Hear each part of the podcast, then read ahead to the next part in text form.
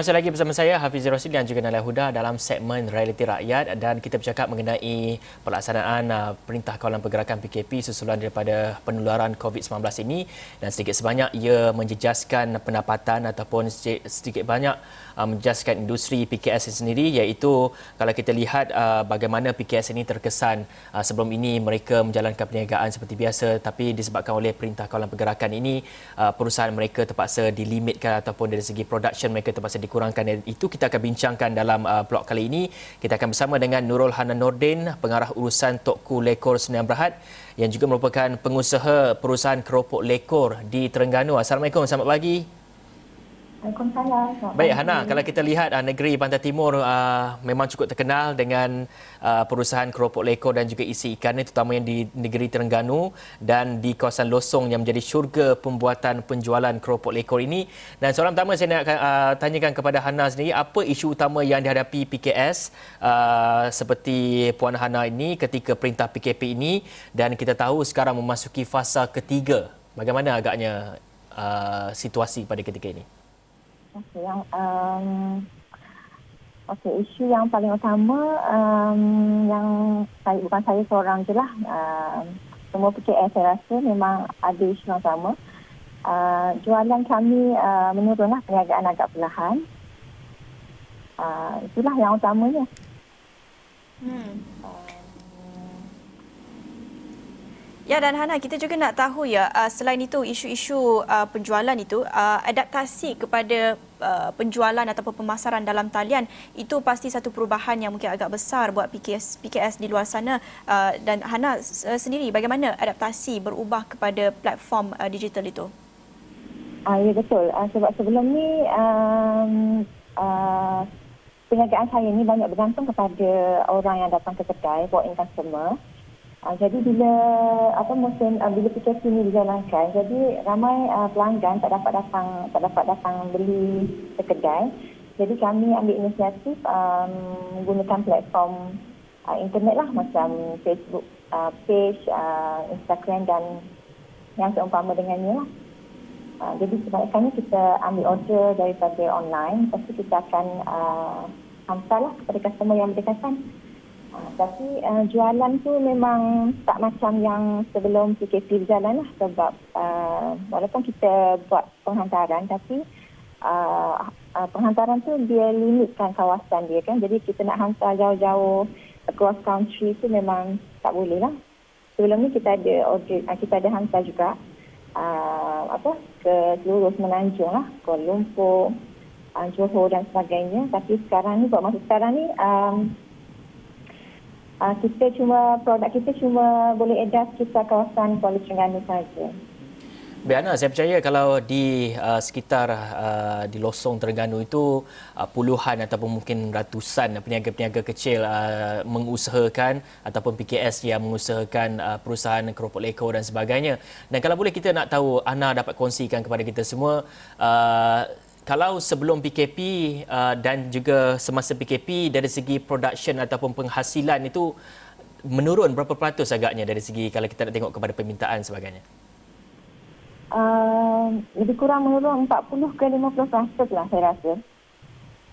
Uh, sebab um, biasanya keropok lekor ni memang apa orang kata makanan ruji macam nasi juga kalau dekat Kuala Terengganu ni memang hari-hari memang ada orang akan beli keropok. Tapi sejak PKP ni berjalan, jadi sales uh, menurun lebih kurang 50% lah. Hmm. Baik Hana, antara cabaran terbesar buat PKS di luar sana adalah nasib pekerja mereka sendiri. Bagaimana untuk menggaji pekerja-pekerja mereka ketika berdepan dengan isu penjualan, uh, pendapatan semakin berkurangan dan sebagainya. Jadi uh, apa contoh isu-isu yang dihadapi um, uh, perusahaan Hana sendiri dalam menggaji pekerja dan melihat kepada bantuan um, prihatin uh, nasional dan juga bantuan saringan ekonomi uh, yang telah pun dilaksanakan kerajaan sebelum ini. Bagaimana pandangan Hana terhadap bantuan itu? Adakah ia mencukupi terutamanya dalam menjaga um, gaji-gaji pekerja dan sebagainya? Ya, ya.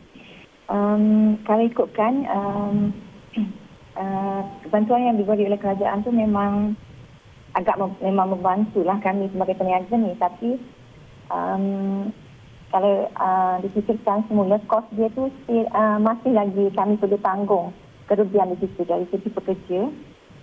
Uh, contohnya um, sebelum ni pekerja kami uh, ramai yang hadir untuk bekerja. Tapi sejak PKP ini dijalankan okay, uh, musim uh, wabak ni uh, ada. Jadi ada setengah sebilangan pekerja tu yang uh, uh, terjejas yang kira ada tak, uh, tak uh, tak rasa selamat nak, nak hadir nak hadir pergi bekerja kan Ya. Uh, jadi ada uh, ada sebilangan bekerja kami yang bercuti tanpa gaji lah. Maknanya sekiranya mereka uh, bekerja langkah-langkah keselamatan ataupun langkah-langkah kesihatan uh, seperti penjarakan sosial dan sebagainya perlu diambil lah. Uh, dan juga kita ingin bertanya dari segi bagaimana ketika PKP ini perusahaan-perusahaan PKS uh, seperti Hana sendiri yang mengusahakan kelompok lekor ini mendapatkan bekalan mentah. Uh, mungkin ada kekangan di situ dan mungkin ada cabaran untuk mendapatkan bekalan itu. Um, Okey, uh, faham bahan mentah utama bagi pengusaha kelompok lekor ni ikan lah. Uh, biasanya kita akan um, um, beli ikan tu uh, dari pelabuhan. So jadi uh, dia punya kekangan tu untuk perjalanan lah. Tapi Alhamdulillah um, KIM uh, ada bagi kebenaran, ada bagi apa keluarkan surat kebenaran untuk syarikat kami berjalan lah. Jadi uh, kenderaan persendirian uh, syarikat kami boleh berjalan uh, dan beli barang mentah. Tapi uh, masih lagi terhad lah Ya. perjalanan tu. Ya, Hana, kita nak tahu secara keseluruhannya gambaran yang lebih besar di Terengganu. Uh, bagaimana agaknya PKS-PKS lain ataupun uh, bukan saja dari sudut ekonomi tapi aktiviti sosial uh, di sana mungkin agak terencat akibat PKP ini dan kita juga berdepan dengan satu normal baharu seperti yang dikatakan oleh Perdana Menteri kita sendiri. Bagaimana kita nak menyesuaikan diri dengan normal baharu ini buat PKS ya.